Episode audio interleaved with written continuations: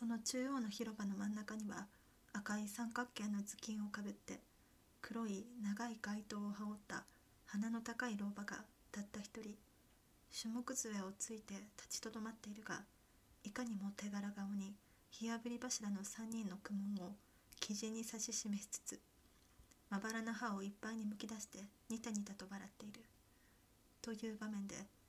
見ているうちにだんだんと真に迫ってくる薄気味の悪い画面であった。これは何の絵ですか？私はその画面を指さして振り返った。若林博士は最前からそうしてきた通りに両手をズボンのポケットに入れたまま冷然として答えた。それは欧州の中世紀に行われました。迷信の図で風俗から見るとフランスあたりかと思われます。精神描写を魔者に疲れたものとして片っ端から焼き殺している光景を描き表したもので中央におりまする赤ずきんに黒街灯の老婆がその頃の医師兼祈祷師兼占い師であった巫女ババアです。昔は狂人をこんな風に残酷に取り扱っていたという参考資料として正木先生が柳川の骨董店から買ってこられたという話です。筆者はレンブラントだという人がこの頃23出てきたようですがもしそうであればこの絵は美術品としても容易ならぬ貴重品でありますがはあ炊き殺すのがその頃の治療法だったのですね。さようさよう。精神病という捉えどころのない病気には用いる薬がありませんのでむしろ徹底した治療法と言うべきでしょう。私は笑いも泣きもできない気持ちになった。そう言って私を見下ろした若林博士の青白い瞳の中に学術のためとあれば今にも私をひっ捕らえて黒焼きにしかねない冷酷さがこもっていたので私は平手で顔をなで回しながら挨拶見たように言った。今の世の中に生まれた狂人は幸福ですね。するとまたも若林博士の左の頬に微笑を見たようなものが現れてすぐにまた消え失せていった。いや必ずしもそうでないのです。あるいは人思いに焚き殺された昔の精神病者の方が幸福であったかもしれません。私はまたも余計なことを言ったことを後悔しし肩をすぼめた。そういう若林博士の気味の悪い視線を避けつつハンカチで顔を拭いたがその時にゆっくりなくも正面左手の壁にかかっている大きな黒い木枠の写真が目についた。それは額の剥げ上がったごま塩ひげを長々と垂らした福々しい六十格好の老紳士の文服姿でいかにも温厚な好人物らしい微笑を満面にたたえている。私はその写真に気がついた最初にこれが正木博士ではないかと思ってわざわざその真正面に行って正しく向かい合ってみたがどうも違うような気がするのでまたも若林博士を振り返った。この写真はどなたですか？若林博士の顔は私がこう尋ねると同時に著しく和らいだように見えた。なぜだかわからないけれども今までにない満足らしい輝きを見せつつゆっくりと頭を下げた。はいその写真ですか。はいそれは斎藤十八先生です。最前もちょっとお話をしました通り正木先生の前にこの精神病科の教室を受け持っておられましたお方で私どもの恩師です。そういううちに若林博士は軽い感傷的なため息をしたがやがてその長大な顔に深い感銘の色を表しつつ悠々と私の方に近づいてきた。やっとお目に留まりましたね。え？と私は驚きながら若林博士の顔を見上げた。そういう若林博士の言葉の意味がわからなかったのでしかし若林博士は構わずになおも悠々と私に接近すると上半身を心持ち前に傾けながら私の顔と写真を見比べて一層真剣な丁寧な口調で言葉を続けた。この写真がやっと多めに止まりましたことを申し上げているのでございます。なぜかと申しますとこの写真こそはあなたの過去のご生涯と最も深い関係を結んでいるものに相違ないのでございますから。こう言われると同時に私ははっと気がついた。この部屋に入ってきた最初の目的をいつの間にか忘れていたことを思い出したのであった。そうしてそれと同時に何かしら軽いけれども深い胸の動機を心の奥底に感じさせられたのであった。けれどもまたそれと同時にまだ何一つ思い出したような気がしない自分の頭の中の状態を考え回すとなんとなく安心したようなまたは失望したような気持ちになってほっと一つ肩をゆすり上げた。そうして心持ちうなだれながら若林博士の言葉に耳を傾けた。あなたの中に潜伏しております過去のご記憶は最前から極めて微妙に目覚めかけているように思われるのです。あなたがただいまあのドグラマグラの原稿からこの狂人噴殺の絵を見ておいでになるうちに目覚めかけてきました。あなたご自身の潜在意識がただいまあなたを導いてこの写真の前に連れてきたものとしか思われないのです。なぜかと申しますとかの狂人噴殺の名画とこの斎藤先生のご肖像をここに並べて掲げた人は他でもございませぬ。あなたの精神意識の実験者正木先生だからでございます。正木先生はあの狂人噴殺の絵に描いてあるような残酷非道な精神描写の取り扱い方が20世紀の今日においても公然の秘密として至る所に行われている事実に憤慨されまして生涯を精神病の研究に捧ぐる決心をされたのですからそうして斎藤先生のご指導とご援助のもとにとうとうその目的を達しられたのですから狂人噴殺狂人の虐殺が今でも行われているのですか？と私は独り言のようにつぶやいた。またも底知れぬ恐怖にとらわれつつしかし若林博士は平気でうなずいた。行われております。遺憾なく昔の通りに行われております。皆焼き殺す以上の残虐が世界中至る所の精神病院で堂々と行われているのでございます。今日ただいまでもそそれはあんまりと言いさして私は言葉を飲み込んだ。あんまりひどい言い方だと思ったので。しかし若林博士は動じなかった。私と肩を並べて狂人噴殺の油絵と斎藤博士の写真を見比べながら冷然とした口調で私に言い聞かせた。あんまりではありませぬ厳然たる事実に相違ないのです。その事実はおいおいとお分かりになることと思いますが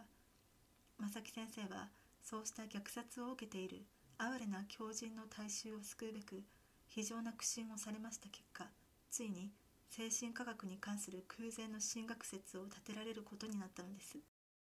その驚異的な進学説の原理原則と申しますのは前にもちょっとお話ししました通り極めて分かりやすい女子供にでも理解されうるような興味深い卑近な種類のもので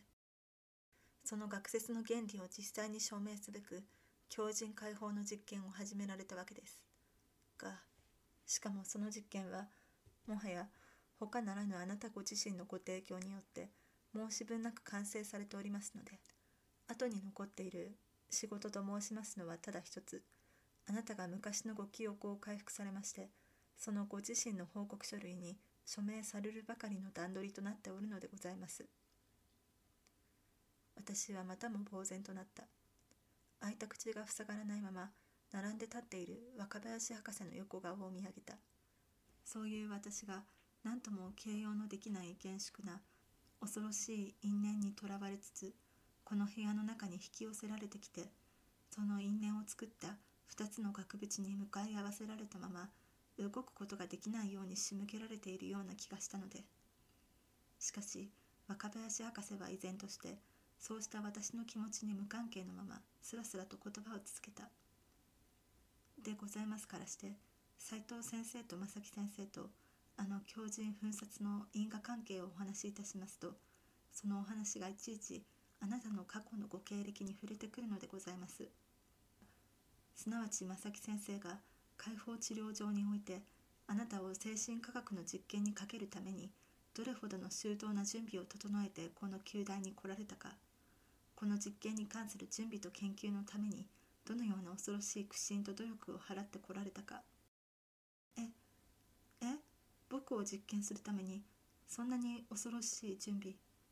そうです。正木先生は実に24年の長い時日をこの実験の準備のために費やされたのでございます。20年？こう叫びかけた私の声はまだ声にならないうちに一種のうなり声みたようなものになって喉の奥に引き返した。その正木博士の20年間の苦心がそのまま私の首に巻きついてくるような気がしたので。すると今度は若林博士もそうした私の気持ちを察したらしくまたもゆっくりとうなずいた。そうです。正木先生はまだあなたがお生まれにならない以前からあなたのためにこの実験を準備してこられたのです。まだ生まれない僕のために。さよう。こう申しますとわざわざ卑怯な言い回しをいたしているように思われるかもしれませんが決してそのようなわけではございませぬ。正木先生は確かにあなたがまだお生まれにならないずっと以前からあなたの今日あることを予期しておられたのです。あなたがただいまにも過去のご記憶を回復されました後にいなたとえ過去のご記憶を思い出されませずともこれから私が提供いたします事実によって単にあなたご自身のお名前を推定されましただけでもよろしい。その上で前後の事実を照らし合わされましたならば私の申しますことが決して誇張でありませぬ事実をご思考できることと信じます。またそういたしますのがあなたご自身のお名前を本当に思い出していただく最上の最後の手段ではないかと私は信じている次第でございますが若林博士はこう説明しつつ大テーブルの前に引き返してストーブに面した小型な回転椅子を指しつつ私を振り返った。私はその命令に従って手術を受ける患者のように恐る恐るその椅子に近づくとおずおず腰を下ろすには下ろしたがしかし腰をかけているような気持ちはちっともしなかった。あまりの気味悪さと不思議さに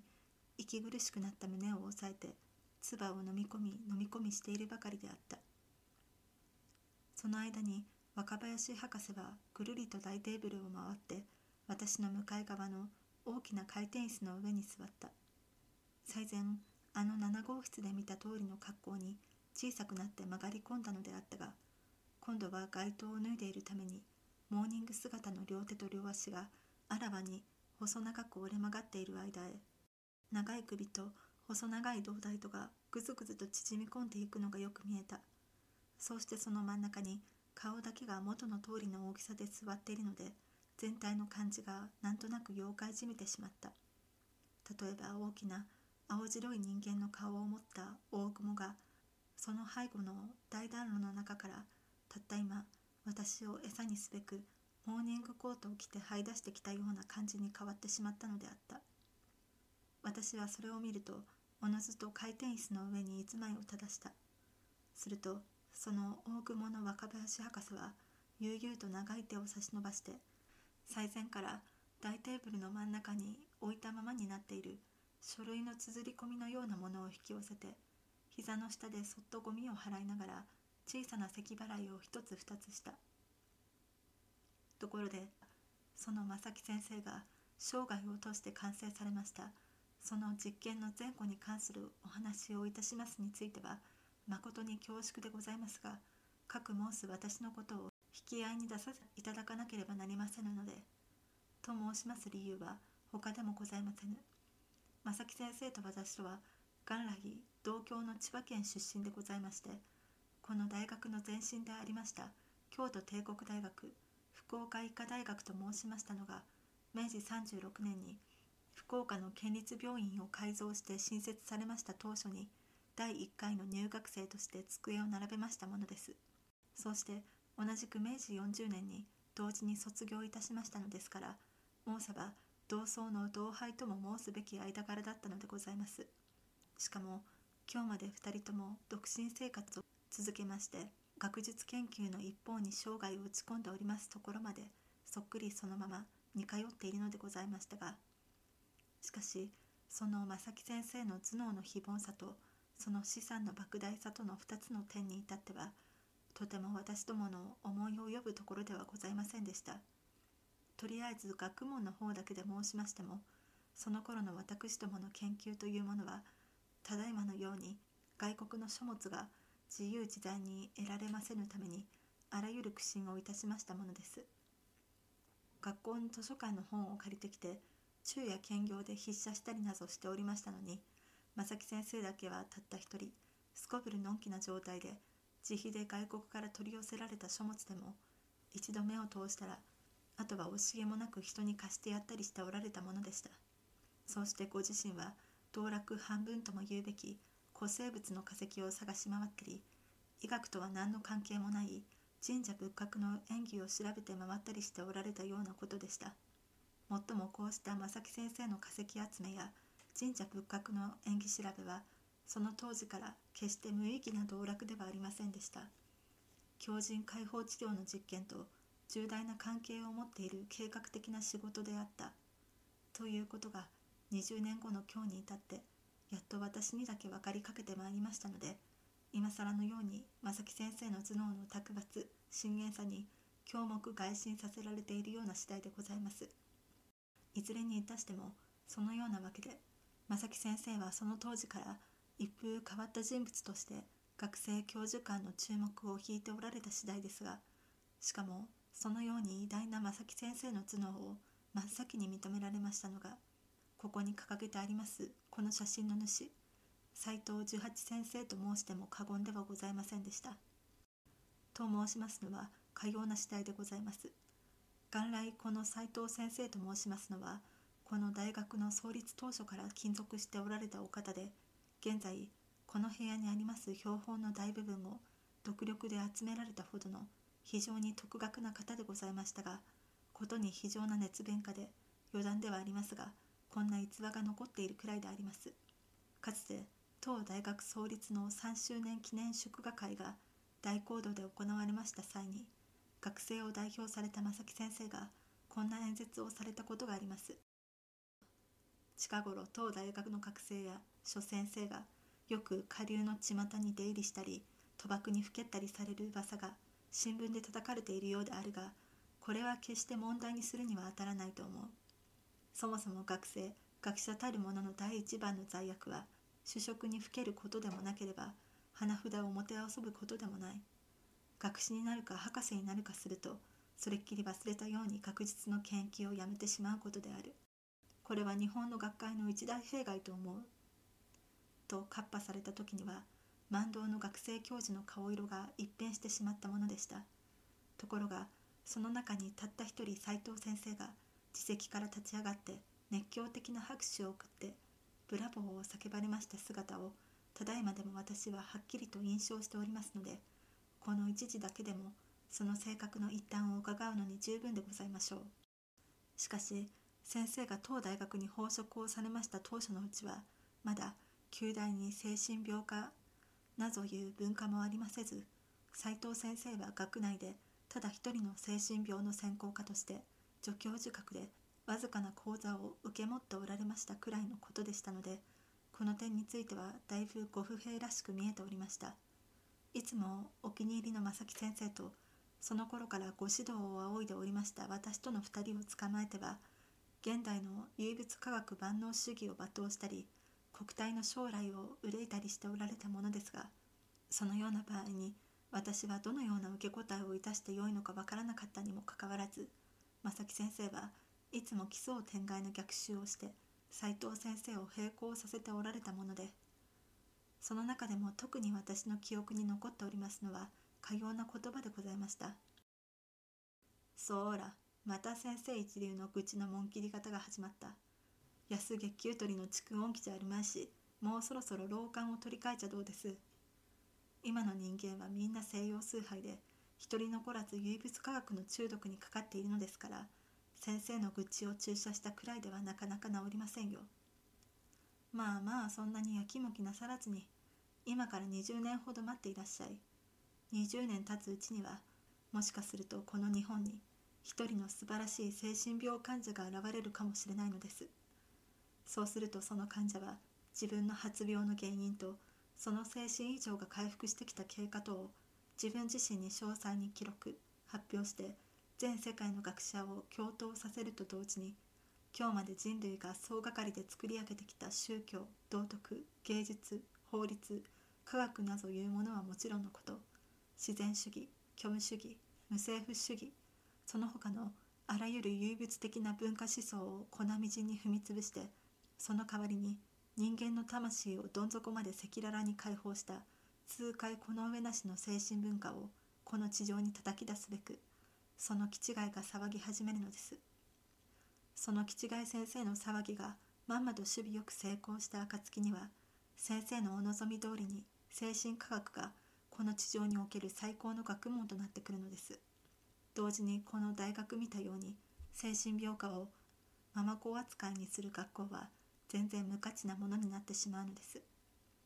ですからそれを楽しみにしてせいぜい長生きをして待っていらっしゃい。学者に定年はありませんからね。といったようなことだったと記憶しておりますがこれにはさすがの斎藤先生も呆れておられましたようで一緒に聞いておりました私も少なからず驚かされたことでした。第一こんな預言者めいたことを正木先生が果たして本気で言っておられるのか。どうかすら判然いたしませんでしたので正木先生がこの時すでに自分自身でそのような精神病者を作り出して学会を驚かそうと計画しておられたなぞいうようなことがその時代にどうして想像できましょう。のみならず正木先生がかような突拍子もないことを言って人を驚かされることはその頃から決して珍しいことではありませんでしたので斉藤先生も私も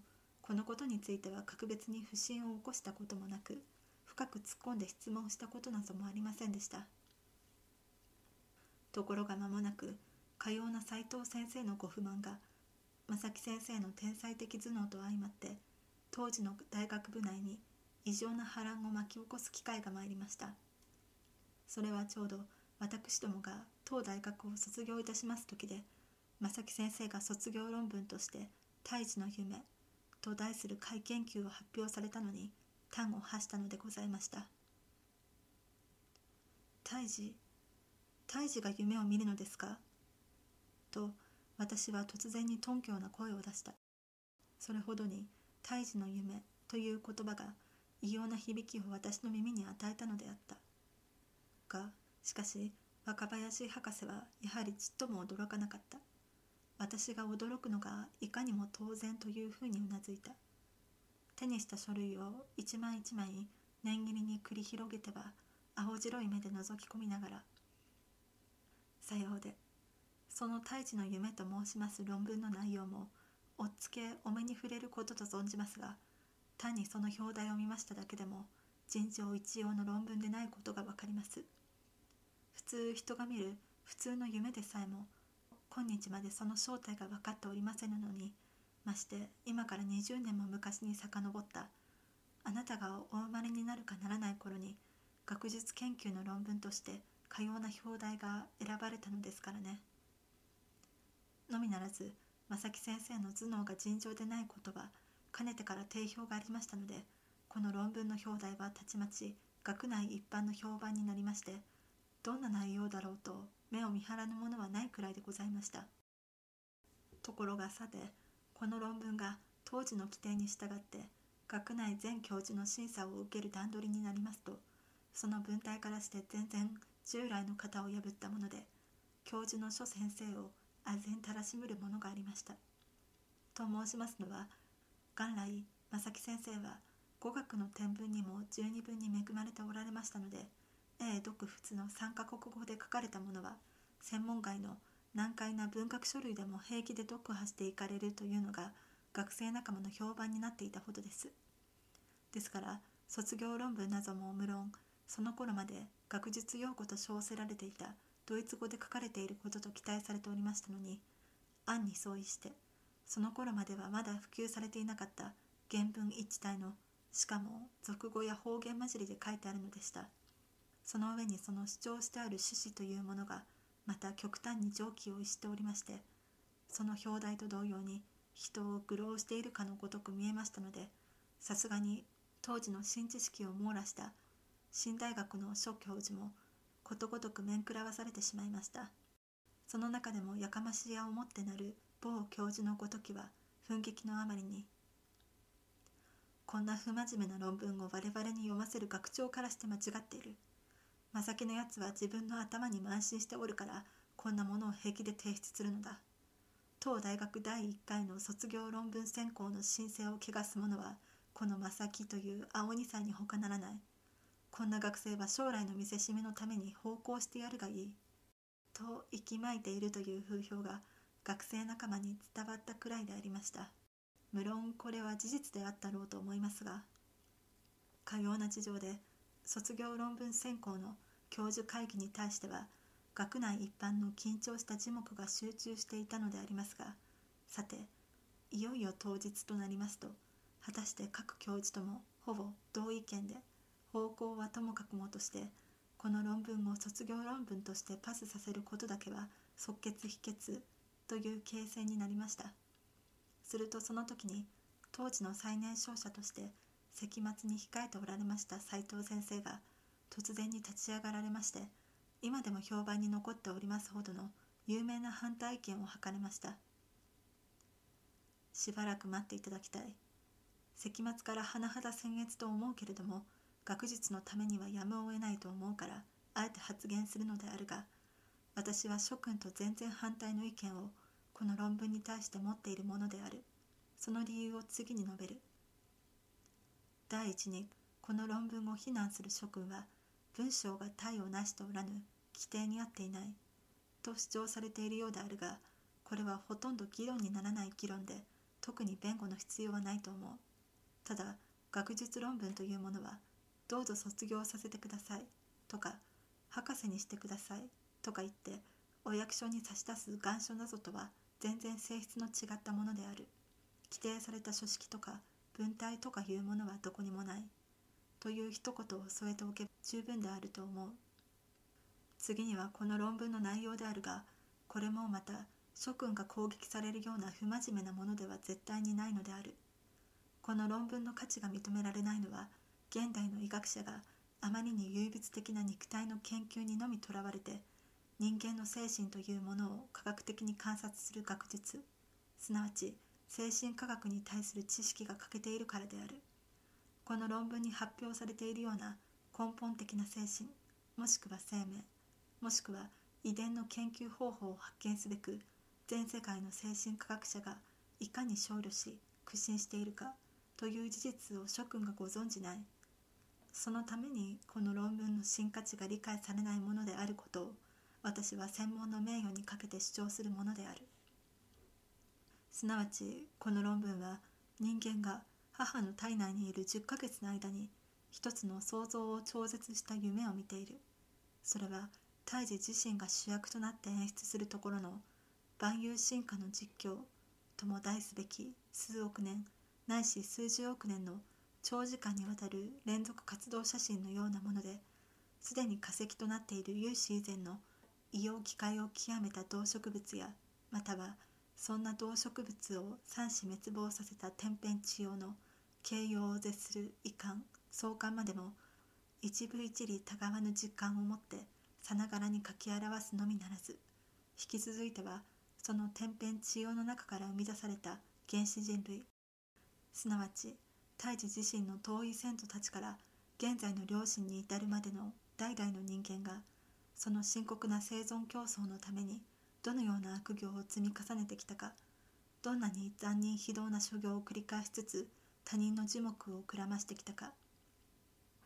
そうしてそのような因果に因果を重ねた心理状態をどんなふうにして胎児自身に遺伝してきたかというような事実を胎児自身の直接の主観として詳細明白に書き表すところの境外と戦慄とを極めた大悪夢であることが人間の肉体及び精神の解剖的観察によって直接間接に推定されうると主張している。ただしそれは胎児自身が記録した事実でもなければ大人の記録に残っていることでもないのでいわば一つの推測に過ぎない。だから学術上の価値は認められない。卒業論文としての点数もゼロである。ということに諸君のご意見は一致しているようである。これは一応ごもっとも旋盤のように聞こえるがしかし私は失礼ながらここで一つ諸君にお尋ねしたいことがある。それは諸君が中学時代において必ず一度は目を通されたであろう世界歴史というものを諸君はどう思って読んでこられたかということである。そもそも世界歴史というものは人間世界の過去に属する部分の記録でこれを個人にとってみると自分自身の過去の経歴に関する記憶と同様のものである。くらいのことは今更諸君の前で説明するさえ失礼なくらいに分かりきったことであろう。いやしくも過去を持たない人間でない限り否定しえないところであろう。ところでもしそうとすればその歴史的な記録が残っていないいわゆる有史以前の人類がその宗教にその芸術にその社会組織にいかなる夢を書き表しておったか。いかなる夢を見つつ自分たちの歴史を記録しうるまでに進化してきたか。ということを現在の世界に残っている各種の遺跡に照らし合わせて推測するところの学術。例えば文化人類学戦士考古学原子考古学などいう学問は学術上無価値のものと言えようか。科学的の研究でないと言えようか。いわんや人類出現以前の地球の生活として記録されている地質の変遷や古生物の清水工房は誰が見てきて誰が記録しておいたものであろうか。現在の地球表面上に残る各種の遺跡によってそんな事実を推定していく地質学者や古生物学者は皆想像のみをこととするおとぎ話の作者と言えようか科学者でないと言えようか。すなわちこの論文「胎児の夢」の一編は我々の頭脳の記録に残っていない見こもり時代の我々の夢の内容を我々成人の肉体および精神の至る所に残存し充満している無料無数の遺跡によって推定するという最も斬新な学術の芽生えでなければならぬ再宣言徹底した空前の新研究でなければならぬ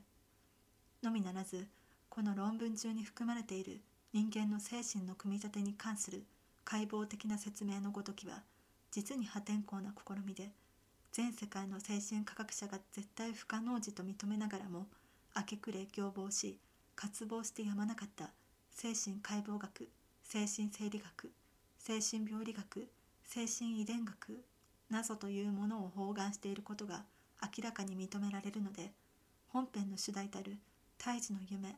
の研究がもう一歩進展してこの方面にまで分化してきたならばおそらく将来の人類文化に大革命が与えられはしまいかと思われるくらいである。少なくとも従来の精神科学が問題にしてきた幽霊現象とかメスメリズム投資術独身術などとは全く違った純科学的な研究態度を持って精神科学の進むべき態度を切り開いているものであることを私は特に今一度私の専門の立場から強く裏書きしておくものである。私は確信するこの胎児の夢の一編は元来一学生の卒業論文として提出されているのであるが実は現在ありふれているいわゆる博士論文などとは到底比較にならないほどの高級かつ深遠な科学的価値を有する発表である